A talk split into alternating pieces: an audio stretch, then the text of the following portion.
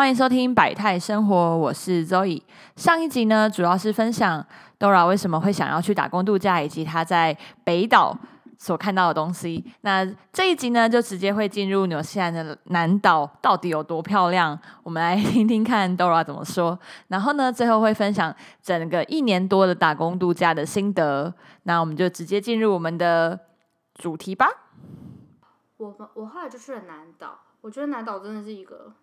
amazing 的地方。超这个超越北岛，对，南岛真的很厉害。哦，我要讲我去纽西兰一定要去的地方，哪里？就是一定要去冰川。哦，冰川。嗯嗯，纽西兰有两个冰川，一个是 Joseph，一个是 Fox，它在呃南半球的西边。然后呢，呃，它有所谓的行程这样子，然后有有两种行程，一种是四小时，一种是八小时的。然后它那个冰川行程就是它会带着你，你就可以坐直升机，然后就飞到空中，然后然后就是呃降落在冰川上面。哦，可以降落在冰川上面。对，降落在冰川上面，但是它其实不是在整段冰川的最上面，它是在冰川的中间这样子。然后你就会开始进，就是呃走冰川践行。对，然后他也会带你走很多冰川里面的小小的洞。冰川是完全是没有水，就是都是结冰的状态。完全都是结冰的。哦。对，然后我我们当时遇到的向导很酷，他是尼泊尔人，然后他说他半年在尼泊尔工作。哦，尼泊尔也有冰川是不是？没有，他在尼泊尔的时候当当那个 hiking 的哦，教练，就是也是户外活动。对对对，然后他在纽西兰当那个冰川的教练。嗯。对，然后。呃，我去冰川的时候是我第一次觉得，就是看大自然看到想要哭，就是很夸张。你说你每一个结冰里面是不是都有很多的纹路跟不一样？对，它有很多很多的纹路。但我觉得最感动是搭直升机降落的时候，因为你等于是在直升机的那个角度上面俯瞰整个冰川。是怎么可以有办法形容出来吗？是整个一片白，然后很多的。你有没有，其实冰川是蓝色的。哦。它是水蓝色的，嗯。通常，呃，因为纽西兰的冰川，它现在其实已经不能让你就是从最下面开始走了，它有在管制。哦。对，所以你如果要去的话，你一定是搭参加它的 tour，所以参加它的 tour 就是从中段的冰川开始走。你越上面越没有人走过的冰川，它那冰川就是就是干净的，它就不会上面有黑黑的。哦，所以黑的是人人走了。对，黑是因为人走了的脏污。然后，所以它上面你从直升机俯瞰的时候。就是 discovery，就怎么拍怎么美，怎么拍怎么美。然后再加上，哦，我觉得就是亚洲人有个好处，就是你去搭直升机的时候，你都可以坐副驾。为什么？因为我们比较娇小。哦哦，因为这那这个娇小真的吗？我如果我去，你去也是可以，就是一百六十几公分的人去。你都是坐副驾，然后副驾的景色是最好的，因为你就是跟驾驶是同一个景色，看得到那个最前景。对对对，然后那时候降落的时候，是我自己觉得就是第一次觉得感动，想因为看到一个漂亮的地方，感动到想要哭。你是在去纽西兰才第一次看到雪吗？还是不是？你以前就看过雪？我没有，我在我也是在纽西兰第一次看到雪。人生第一次看到雪，那感觉真的很冲，就是对对于从来没看过雪的台湾人来说，看到雪真的会觉得很。很冲击啊！像我第一次看到雪，我也是觉得，就那感受很很妙，嗯对，就是很带到。我第一次看到的时候，哦，那是因为我第一次看到就是在滑雪场。哦，就是比较，嗯嗯，所以冰川又是另外一种。对对对，我觉得冰川的这个体验很特别，然后大家赶快去，因为全球暖化，那个冰冰川一直在缩。它应该也会管制吧？就是因为人越多去那边，它是会有破坏那个冰川。它应该是有管制，但是它现在看起来还是蛮欢迎大家去，因为毕竟它是它一个观光的，就是大彩这样子。然后呃哦，冰川结束后，如果大家去南岛玩的话，呃呃，还是建议大家一定要开车自驾，嗯，因为沿途的风景很美。然后我自己超级喜欢，就是从冰川那边开到瓦纳卡，瓦纳卡是一个纽西兰南岛的一个观光大镇这样子，然后。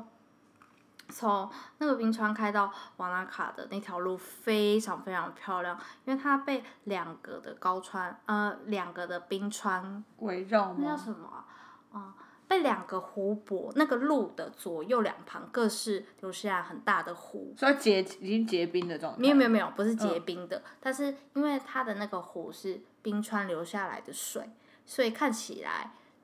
是那那它颜色是非常的蓝哦，非常的美，所以你等于开在那条路上，你的左右两边你是被湖包围的，但是很蓝很蓝的湖，很蓝很蓝的湖，然后我觉得超级惊每天。那边都感觉很放松，就是一直看到 Discovery，每天都在 Discovery 的世界里面，超好。对，然后嗯，其实整个南岛都非常的美，然后我还是很建议大家可以自驾，可以自助就自助，可以自驾就自驾，因为你参加很多那种 tour，它其实时间这么赶，你没有办法好好停下来。我们那时候在那边玩的时候，其实我觉得最好的就是。你可以，我们常常会开一开，其实它不是景点，我们就觉得哇，这也太美了吧，下车，大家可以下车，下车可能你本来身上就会准备一些小食物，嗯，就下车在那里吃东野餐露营的西。感觉。对对对，还有其他的吗？我我那时候爬过一个，哦、啊，爬山，对，讲爬山好了。哦，纽西兰非常的，哦，因为我我我我在去纽西兰爬山之前，我在台湾是没有爬山过，所以我其实对台湾的，嗯、当时对台湾的山没有什么，就是没有什么没有什么认识，没有什么认识。嗯，对。然后我嗯，纽西兰做那种大众化的步道做的很好，然后他们有专门的一个机构在管理这些东西，它叫 DOC。然后，所以你在每个乡镇里面，都会找到呃一个类似像旅游中心的，他他们有旅游中心，然后他们也有关于山的这个中心，就叫 DOC，、两个同时都有。哦，是分开，是三个分开专属一个。对对对，然后你可你都可以进去拿很多很多爬山的资料，然后他们会告诉你怎么就是怎么走，然后任何问题都可以问他。然后我自己在南岛，南岛的北边有一条有一条 track，它叫 Able Tasman，它是沿着海岸线走。纽纽西兰还有自己有规划出九条，就是最推荐别人来走的，它叫 Great Walks，然后它是其中一条是沿着海岸线走的。然后它，我觉得那条很浪漫，就是你它四天三夜的践行，你都是跟着，嗯、你都是走在岸边，嗯然后看着海浪，看着一直走岸边吗？一直走岸边，一直走岸边。它那条步道就是走在岸边的。哇，然后台湾没有这个，好像没有这种类型的。台湾，呃，因为我有时候在想，或许台湾有，哦但可能只是我们不知道。嗯嗯，对对对。然后那那条是我自己还蛮喜欢的，然后自己印象很深是，嗯，我们有一天住在那个小木屋，就是休息前，哎，我们已经到了我们当天晚上要住的那个山屋，这样，然后我们就坐在旁边，我们就看着那个，嗯，我们就在那边看着那个海，然后那个海，我当时就觉得哇，我到底在一个什么样的地方，就就是是每天都有那景色都可以惊艳到人呢。嗯，所以你刚刚有提到你在台，就是在台湾的时候没有爬山，那你本身就是是有讨厌，呃，不，也不是说讨厌，就是在台湾去纽西兰之前，对爬山爬山这个活动是有兴趣的吗？还是其实也还没有，我就是小时候。体育课的时候，都会假装月经来在旁边聊天的女生。我们都讲到夜竟然就是太热了，都在树荫下 树荫下聊天的女生。就是嗯，我以前是蛮也没有排斥运动，就是就是没有那个没，就是没有那个管道，就是有人邀请你去运动，然后身边周遭的人也没有人在运动，然后自己好像也觉得运动好像没有吸引到你，对，就反而在纽西兰，它就是变成一个你就是会 push 你，就这些景色你要看的话，你就是要走去这些地方，然后去驱使你要去做这些事情嘛，爬山或者是嗯做一些挑战，比如说你刚刚说到那个洞洞穴里面去看那些景色，它就是一个要往户外走的地方。嗯，因为我觉得纽西兰相较于其他国家的话，它其实是一个夜生活很少的国家。当然，你要说它有的话，比如说像什么奥克兰跟基督城，它市中心的确也有，也有夜店，也有酒吧，也有什么。但是其实它大部分的地方是很少的。然后它的商店是非常非常早关，就是大概五点、六点就关了，所以大家的。大家所谓就是一般城市中的娱乐是比较少的，他们的娱乐就真的都是，嗯、去钓鱼，然后我们去玩去玩，哎、去玩 SUP，SUP 是哎、是 SUP 吗？就是站起来，哦哦 SUP，对对对上对对对念上变呀呀，但是我们一般都会叫 SUP，哦，是？吧？还是我好，我不确定，反正就是有很多，然后就去开呀，然后或是我有我有在纽西兰跑过马拉松，嗯，对，然后该不是你人生第一场？对，是我人生第一场马拉松，嗯。嗯，哎，我要跟大家推荐，就是每年十一月的时候，纽西兰在皇后镇那边，它有一场马拉松，然后那个那个马拉松就是它就是绕整个皇后镇，嗯，然后你会跑，你你会在山旁边跑步。然后你会在湖旁边跑步。它是要有上坡的吗？还是没有？它有上坡吗？有超多上坡。哦，那有点小爬山。这是我人生第一次爬马拉松，然后我当时跑的跑的是半马，超累。但很充实，很值得。没有，我当时就很想死。觉得干嘛花钱受罪？觉得自己真是白目哎。然后，呃，因为我我。哎，你有跑？你有你有？我没跑过马拉松。你没有跑过马拉松？好，就是我看起来好像好像有，但我没有。我不知道台湾跑马拉松会不会这样，因为我没有在台湾跑跑过。但反正就是我当时跑到十，嗯，半马是二十一嘛，我跑到十六的时候我就很想死，因为我的腿真的快要抬不起来。嗯。然后我就想说，干，我要来，我我要来用走的了。可以走吧？可以可以可以可以走。就说不是我走一走经过，就是最后他最后那一段的时候，就是要回到就是呃皇后镇的市区，然后就开始旁边有人在旁边帮你加油，就不好意思走，不好意思走。然后就是那个主持人就站在就是一个类似像一个梯子吧，坐在很高的地方，然后因为你每个人身上都穿背心，就写你的名字嘛。好死不死，他就叫我的名字，他就说 Dora，然后结果旁边就说 Dora go，Dora go，然后我想说 想要走也不能走，不好意思。对我就是硬最后硬撑完那五公里。嗯，可是五公里哦，那五还是很长，听起来好像很短，十六跟五，但是其实还是很长。嗯，蛮厉害的。就蛮蛮有趣的，然后我觉得还有就是在纽西兰认识你在当地认识的一些背包客，因为我觉得大部分的人都是因为喜欢大自然跟喜欢户外运动的人才会来这个国家，所以就是如果你嗯，就是其实你可以跟大家交流很多关于一些户外活动的一些有趣的事情，然后其实你你你每次比如说去旅行，你到一个新的点。然后你就是一个新的朋友，大家一定都是会问你说：“哎呀，按你明天要去爬哪一去爬哪一座？”所以我觉得就是，我觉得是一个被，我觉得是会被感染。嗯，对，就那个环境自然而然就会，而且有真的有环境那个人，因为我觉得在台湾，像我以前大学的时候，就也会有想说要去爬山，因为我小时候的时候，我们家里面，嗯，我爸爸妈妈的朋友是会喜欢去爬山的，但是我爸妈本身不会，所以到我大了一点之后，就比较没有这个机会。然后大学时候有想说要参加，然后就可是学校社团很忙，就也没去什么登山社。我就觉得那个环境很难接触到。但是我觉得近几年台湾好像蛮常往户外走的，户外活动越来越多，所以就现在感，我现在这几这阵子就是爬了自己开始往外爬了几个山，就是小山了，就跟朋友，所以我觉得有这个环境很好，就是嗯可以开始做这件事情。嗯，我觉得是整个他们整个国家就是想到是他们假日的时候，他们就会往外跑，对。然后我觉得就是跟国家的氛围氛围有气氛，嗯嗯。那讲到国家的气氛，所以我就想要问，就是从纽西兰这样一年吧，你是去一年？我去了啊，纽西兰是这样，就是他签证给你一年。那如果你有在农场工作的经验超过三个，应该是三个月，那你就可以去申请一个延期签证，再待多待三个月。然后我个人是待到快要被就是不能再待，你不能留，对对对，就是完全待满，然后就走。所以你在这个时间内，就是回到台湾之后，有没有什么心境上的转变，或者是生活态度上？比如说，你可能像现在，你就会开始 喜欢爬山，然后很常去爬山。那除了这个生活习惯之外，还有什么很不一样的改变吗？我我觉得要跟大家分享，就是去打工度假不一定心境会有转 变，就就你人生就会有巨变，就没有这件事情，我觉得很难。就就是它不是一个，就是假假设你在台湾没有方向，你你不一定会你去了一年回来，你人生就马上有方向，或是你本来没有钱，然后去那里就会变超有钱。当然有可能你赚了很多钱，但是你可能也会牺牲掉某些东西，就是。我觉得那个心态转变、心境上的转变，也要搭配你你自己一开始出国的时候，你就也要先调整你的心态为主。对，然后我自己是觉得，嗯，因为我以前是一个比较不喜欢亲近大自然的人，然后我算是在那边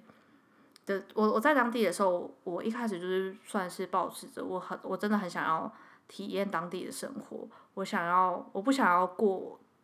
在我不想要做在台湾就可以做的事情，嗯，对，所以就是不论是找工作还是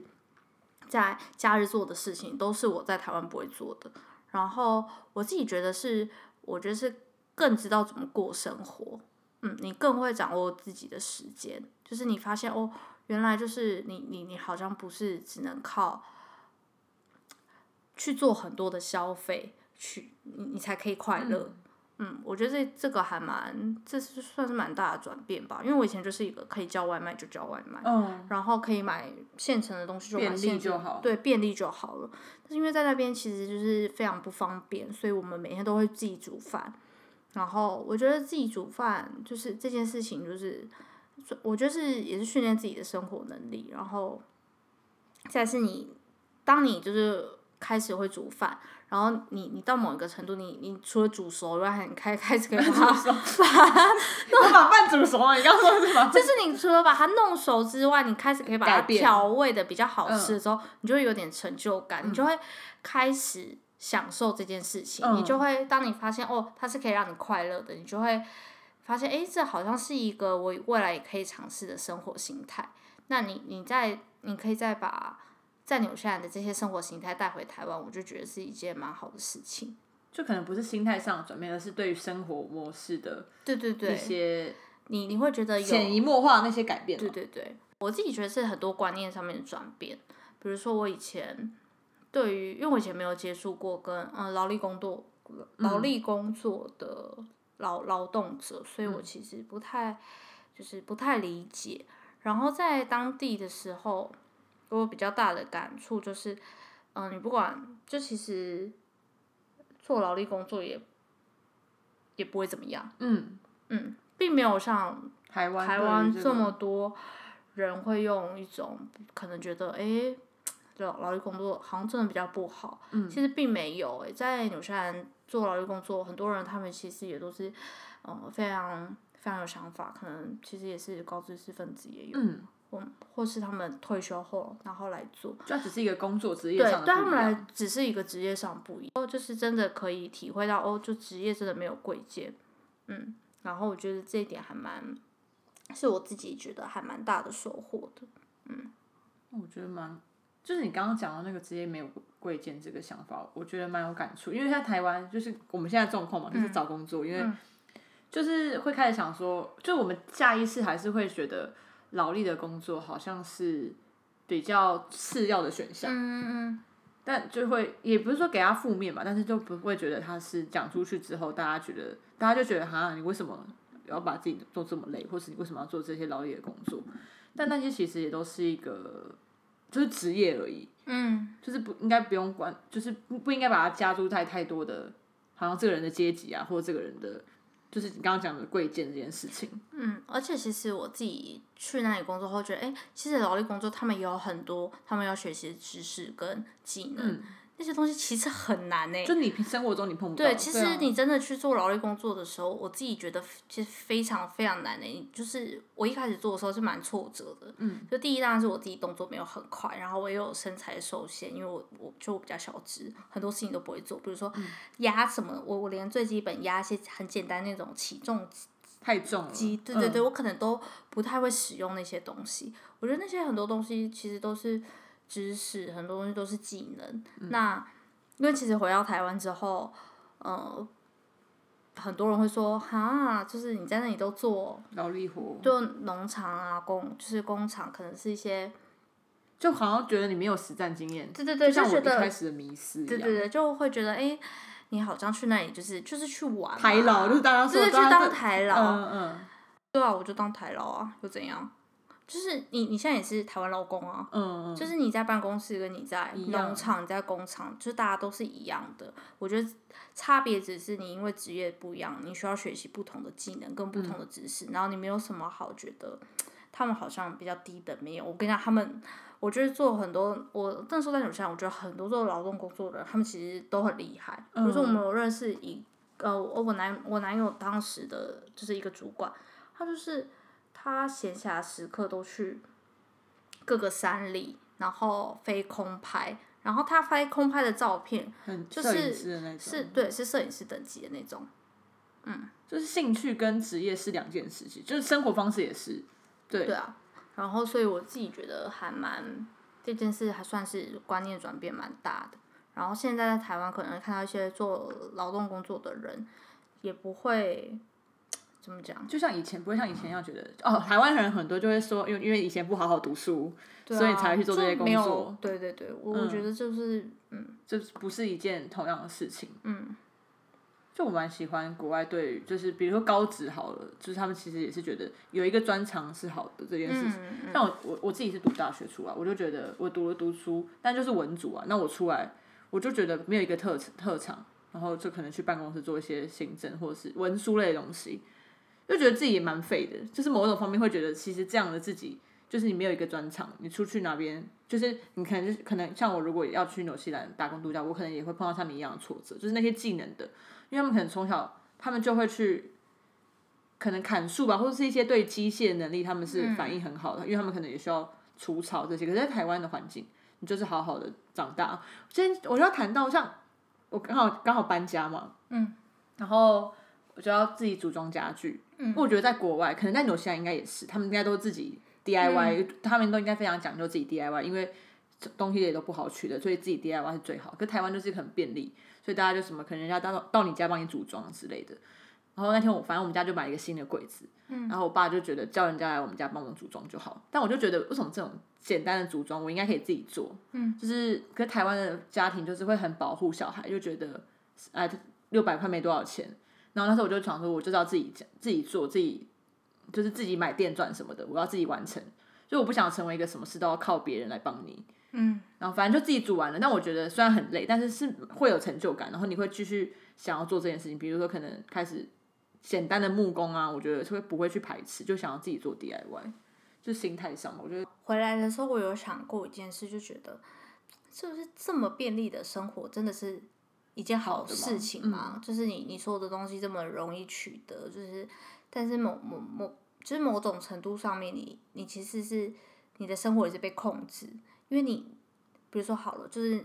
一些很基本的技能，其实你是不会的，包括你呃假，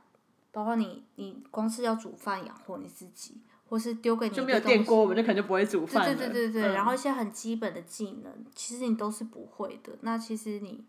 你依靠的也只是很一个很舒适、很便利的生活。我觉得嗯，纽纽西兰蛮好一点是，我觉得他们很重视就是生活跟自己就是自己掌控自己的生活这件事情。对，所以包括他们比如说上下班真的很分明。我那时候哦，我那时候去那边第一个工作就是最印象最深的就是下班的时候，因为我们那时候是我第一个工作在一个清洁剂的工作场，然后下班的时候五点一到，然后机器全部都停了，啊，他自己机器是自己停，没有是员工自己把它按停的，嗯，然后我就想说，哎、按停了，那应该是台湾的话，我是不是把我手上这一批做完，然后再走？然后没有，就所有人都走了，就放下来，全部人都走了，然后就有一个人转过来说：“那、你干嘛不走？”然后我就说：“哦，没有，我想说要，我记得他是我忘我已经忘记他是哪一国人。嗯他说：“你为什么不走？”我说：“哦，没有，因为我我想说我把这手上弄完再走。他说：“已经下班了，你不要拖到大家的下班时间。嗯，”这件事我印象超深刻的，对，就你自你你觉得只要把这份做完，就台湾的观念，反而对他们来讲就是一个负担，对影响到他们，对啊，但我其实觉得，我后来觉得，我我那时候在那里的时候，我后来觉得蛮好的，就是你你你非常你你上班的时候用一百分的力，嗯，然后你下班的生好好你也有对你你就好好休休息，好好去做你过你的生活。这样就这样听完今天这样，就觉得蛮想去纽西兰打工度假，就觉得是心态上，你会可以调整自己，因为在台湾就是一直这样的模式，你就会觉得要跟大家一样，你就要觉得自己要像大家一样，就是找一份工作，像父母亲都会觉得找个公务员的工作，然后好好工作。就是安安静静的，然后不要做一些太多的尝试，然后不要做一些危险的事情。嗯，对，但我觉得像刚纽西兰他们，不是说纽西兰，应该是说这个国家他们刚好的生活的方式就是要让你多去尝试，然后不会给每个人安家，就是你的做什么事情，然后给你贵贱之分的这个想法很好，然后放手去做。因为我之前有朋友带他小孩在纽西兰读幼稚园，嗯，就大冬天的，可他小孩不喜欢穿鞋，然后老师就也不会强迫他小孩穿鞋，就是如果他真的不喜欢穿，他就不要穿。可幼台湾幼稚园一定不会这样，就台湾幼稚园就天冷就是一定要加外套，就他们完全是那种很放纵式的教育，就放松式，就让你小朋友自己做，你自己尝试。你冷了你就会穿鞋了，反正我逼你，你可能就还是不想穿。然后你冷就会穿，我觉得就是可以在这样子的氛围长大的小孩，就是比较不会自己局局限自己吧。因为我觉得台湾的我们这样的氛围长大，就会很害怕去做很多尝试。嗯。哦，你刚刚讲不穿鞋，我突然想到，就是当地的 Kiwi，嗯，就是纽纽西兰人，我们都会叫 Kiwi。Kiwi 真的很不爱穿鞋，就是他们真的会，他们真的会不不穿鞋的走在超商跟路上。超商吗？路上，就是你，我我们都会看，就是大家都会说，如果你看到不穿鞋的人走在路上，他就是 Kiwi，一定是当地的纽西兰人。他们真的就会这样走在马路上，哎，不穿鞋有点走在路上有点太太太夸张。我已经看过，就是我在当地看过超多次，然后我当下就觉得。超厉害！第一次就是你，他完全不会怕脚被割伤或什么的，我就觉得真的是一个。还是我们被局限的？其实，那干嘛一定要穿鞋？人生干嘛一定要穿鞋？就是一个大家都可以很自由的国 家。就大家都不穿鞋的话，你今天这地板就不会那么多恐怖的东西。可大家就知道把那些东西收好之类的。对，我们被局限了，是不是？但不得不说，他们的街道真的非常的干净，就其实非常非常非常的干净，然后也没有什么可能会让你脚受伤的东西。嗯。哦，我好，不穿鞋真的蛮厉害。可是我觉得他们城市应该，台湾可能像台北还是大城市，所以比较没办法做这样的尝试，不穿鞋这件事情嘛。对对对。但就像去旅游，就是不管是工作或旅游，我觉得小小城市都会比较好，都比大城市好。因为我觉得像大城市，它还是会比较更多的外国人，然后可能就是。就是比较国际化一点，然后就会比较没有那么当地 local。嗯，对，所以如果我去纽西兰的话，我也会想要去那种越偏僻越越偏远的地方越好。它偏僻是真哦哦，纽西兰偏僻真的很偏僻耶，就是大家在如果在纽西兰旅游的时候，真的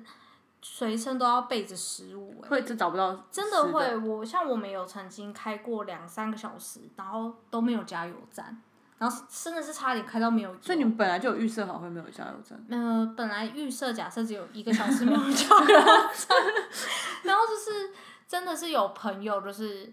好险他们有先先就是先用一些保特瓶装油，就是在纽西兰真的会发生这种事情。就前不着村后不着店。嗯嗯，我我我我第一天去还第二天去的时候，有一天晚上那时候刚去，然后我们还没有买车。然后有朋友载我们回家，我就真的觉得好像什么美，就是美国电影对美国旁边会有杀人魔，就是有杀人犯冲出来把你杀死，你就是会死在那里，没有人知道你死掉哎，就是晚上真的超级空，好像死城。哎，会有灯，会有灯，有灯。他们的商店晚上的时候都会开灯，才可怕，就没有人拉什么灯，恐怖拉线款，就很可怕，对。那因为刚刚讲的都是很多很好，最后再问，就是有没有什么在这个旅整趟的打工度假的旅程中、生活中，有没有什么不好的印象或经验？还是都我还蛮幸运的，嗯，就是因为我在台湾运气都很差。那你真的要去纽西兰生活了？对，我我的运气都很差，然后但是我的好运就是都用在那一年。我我算还蛮幸运的，就是我一开始去。不论是遇到的人啊，然后雇主，然后屋主，然后旅行遇到人，其实一直都算是遇到很多蛮好的好人。然后，比如说我们可能有曾经开车，然后误加了柴油，然后整台车差点报废。是会报哦报废吗？差点报废。然后那次也是有遇到好人，然后在一个也是前不着村后不着店的地方，最后还是找还还有道路救援可以就是来，嗯，对对，来帮助我们这样。我算是在那边蛮幸运的，但是打工旅游也没有像但，我觉得刚好是因为我幸运，然后遇到的事情都还算是蛮开心，然后在那边也交了很多朋友，但是我也是有听过一些不好的事情啦，嗯，就是打工旅游也没有大家说的这么的美好，嗯嗯，我就主要还是要你一开始去的时候还是要。想一下你你到底是为什么要去，嗯，比如说我可以跟大家分享，就是我有，因为我们在那边其实会遇到一些可能是亚洲人，对，就是有些人他其实可能在台湾已经当到了小主管，嗯，然后再出来打工度假，就是有蛮多人是不习惯的，因为他可能在台湾已经有一个就喜欢那个模式，一个一个社经地位，然后他要来做农劳力，他可能劳劳力工作，他就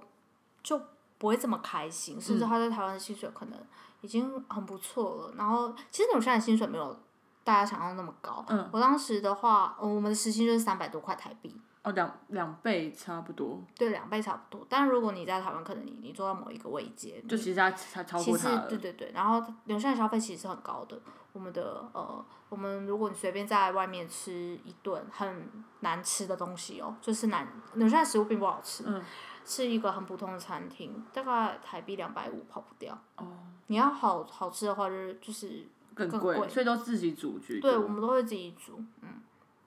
对啊，然后嗯，然后还是哦，然后我想到，因为你开一开始有讲说，就是一开始你很犹豫，就是要不要去嗯打工度假打工度假，对啊，然后我突然想到，但我现在感觉蛮想去的。但我突然想到一件事情，就是大家如果真的去打工度假的时候，就是，呃，你会经历，要想一下，就是你会经历两次从头开始。什么意思？第一次从头开始，就是你到当地就是从头开始，哦，对，就因为你在那里等于就是没有任何认识的人。没有认识的人，然后再来就是没有人会管你以前在台湾做什么。嗯，对你，你在那里的履历就是零嘛，没有人会管你说你以前在台湾做了什么，你有什么经历，基本上在那里就是都用不到了。加上你又是打工旅游签，对，所以你在那里一开始你可能没有做过呃劳力工作，你可能一开始找工作可能也不会这么顺利。如果一样是有做过经验的人，嗯，然后你等于是一年内你要经历一第一次的重新归零，然后你回台湾之后也是在重新哦归零。对对，就是你那天讲回台湾，台湾也不能用了。对，就是不适用就是怎么讲，打工经打工旅游的这个经历，在台湾找工作上面不会加分，现在。不会加很少很少，除非我就偶尔听说，比如说可能你是在旅游业吧，可能会稍微有点加分，一般是不会加分的，嗯，所以而且等于是空白了一年，嗯，所以如果你纯粹只是哦，我觉得呃有点烦躁，嗯，我就离职了，我我想要就是去什么地方放松的话，那我觉得就去旅行就是真的把它。当 gap year，嗯。就是这个时间就是空白，好好休息，也不要寄望他回来之后会人生大转变，对对对，那就可能就是好好休息这样。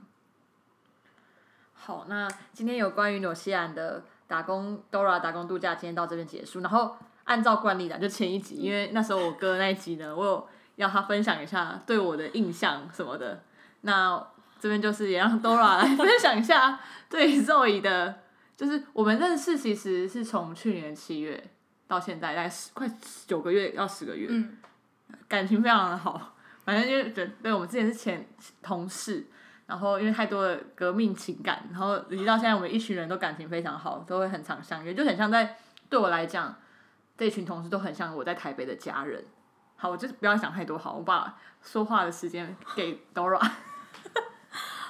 哦哦，我记得你你你第一天来的时候，好像是我帮你开门，对不对？不是不是是 Dan Danny，哦，好，反正就是他进来，他那天就是我就很开心，因为 反正就是我本人很喜欢看一些很漂亮的妹子，然后 她进来的时候，我就想说，因为他啊，你那时候头发更短，对，然后我还弄 gay 拜弄穿那种衬衫，然对对对后什么对对，然后我就觉得哇，这妹子有跟就哦面试的时对，我就觉得哇，这妹子穿的很正式，然后很漂亮哎、然后我就是很开心，因为我们那时候在我们我们都有会有一个群组，可能是一些就是我们比较要好的同事，然后我就在群组呼就是跟大家说，哎、有漂亮女生来面试哎、然后一开始就觉得哦，我我你面试的时候我看到你，我觉得你感觉是一个很文静的人。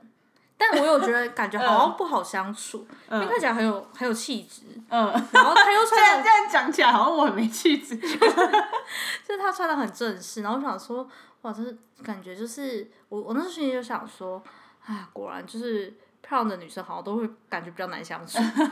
但后来相处之后就觉得啊，就跟一开始根本完全不一样，完全不一样，完全不一样，超乱来的。然后很快就不化妆了，然后就我们公司真的很累，我们就我们我们都是要在下雨天的时候进场，然后全身湿湿干的又是湿的又干，然后你就真的再也不会在意化妆这件事情了。对啊，就是这样。然后后来发现就是啊，原来都很喜欢往户外跑。嗯嗯。好，那我也会可以分享一下，就是我刚刚有说，我那时候进公司之前，我就有先去偷看的，就是光明正大看。看了一下大家的那个就是员工的那个介绍，所以我进去的时候就稍微辨识辨识一下谁是谁，就是这可能是某某那个写什么爱爬山的啊，就是什么爱 爱看剧的，爱看那个歌剧，哎，舞台剧舞台剧，然后有一个，还有反正就几个，还有什么有几个同事有看到，就稍微对应了一下，然后那时候就还蛮期待进公司，然后我第一次进公司的第一个活动就是跟 Dora 一起搭，然后刚开始因为她很妙，她是一个会放空的女生。所以我因为一开始还跟她不认识，然后我是菜鸟，我想说看起来我自己也觉得好像很难相处，就觉得看起来她很厉害，然后我就觉得很怕拖累到那个活，就是我们那时候计划的那个活动，然后就很紧张。然后他很常放空，放空就感觉好像就是就你问他是，他就不在线上，他说是不想理我，我就说哎 Dora 哎 Dora，然后叫他旁边推说哎在叫你之类的，他才回神。然后后来我觉得最感情大家就是后来大家变这么好。就经历了那几场，就是很很很很大型的活动之后，然后到我们一起去员工旅游的时候，就更好的原因就是到员工旅游的时候，大家就是那感情增温，然后到现在就是在一起在进行一些小小小的小小计划，然后我觉得很棒，对啊，然后希望可以一起去爬山，因为我还没有跟豆豆一起去爬山过，一直没约成，希望我们可以去爬山。而且哦，原来你那时候有叫我，没有，因为我我真的很常会突然登出，真是认真登出，而且放空的，而且我的登出是，啊，我工作的时候不会登出啦，但是就是我我很会利用一些小时间登出，但其实吃饭的时候吃到一半，他就会感觉人不在，对对对对对对，因为像像我男友跟我讲话，我也会突然就登出，就是根本不想听，根本不想听，但是我也对，嗯，哦，那我再分享一个小。那个 Dora 的小趣事，他很他很喜欢爬山，但他是个路痴，就是是一个完全就是没办法认路。但在台北市这种路，就是我们其实只要转左边，他也会很紧张那种。只要没有跟到旁边，就是跟朋友一起的话，就会任何路他就会很迷茫，到底现在左边还是右边，就比较有趣的事情。我嗯，我每次就是就是跟大家一起走路的时候，我就会想说。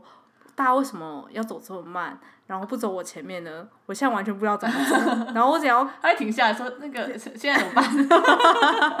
对，然后我就一直很想要，就是跟着大家的路，才才会找到新的路这样。对，就今天是第一次分享。然后我觉得之后应该，因为我其实西班牙的那个有想要找大家来录，好诶。对，然后我刚好发现就是麦克风可以开到很扩音，就是录，所以我现在声音我们可以一群人这样坐在这边录音。哦，好诶。好，这是题外话。那我们就下一次期待可以邀很多就是好朋友们一起来录有关于西班牙的旅程。好，那今天就在这边跟大家说拜拜喽，你们一起，两个一起说拜拜。好，好，拜拜，拜拜。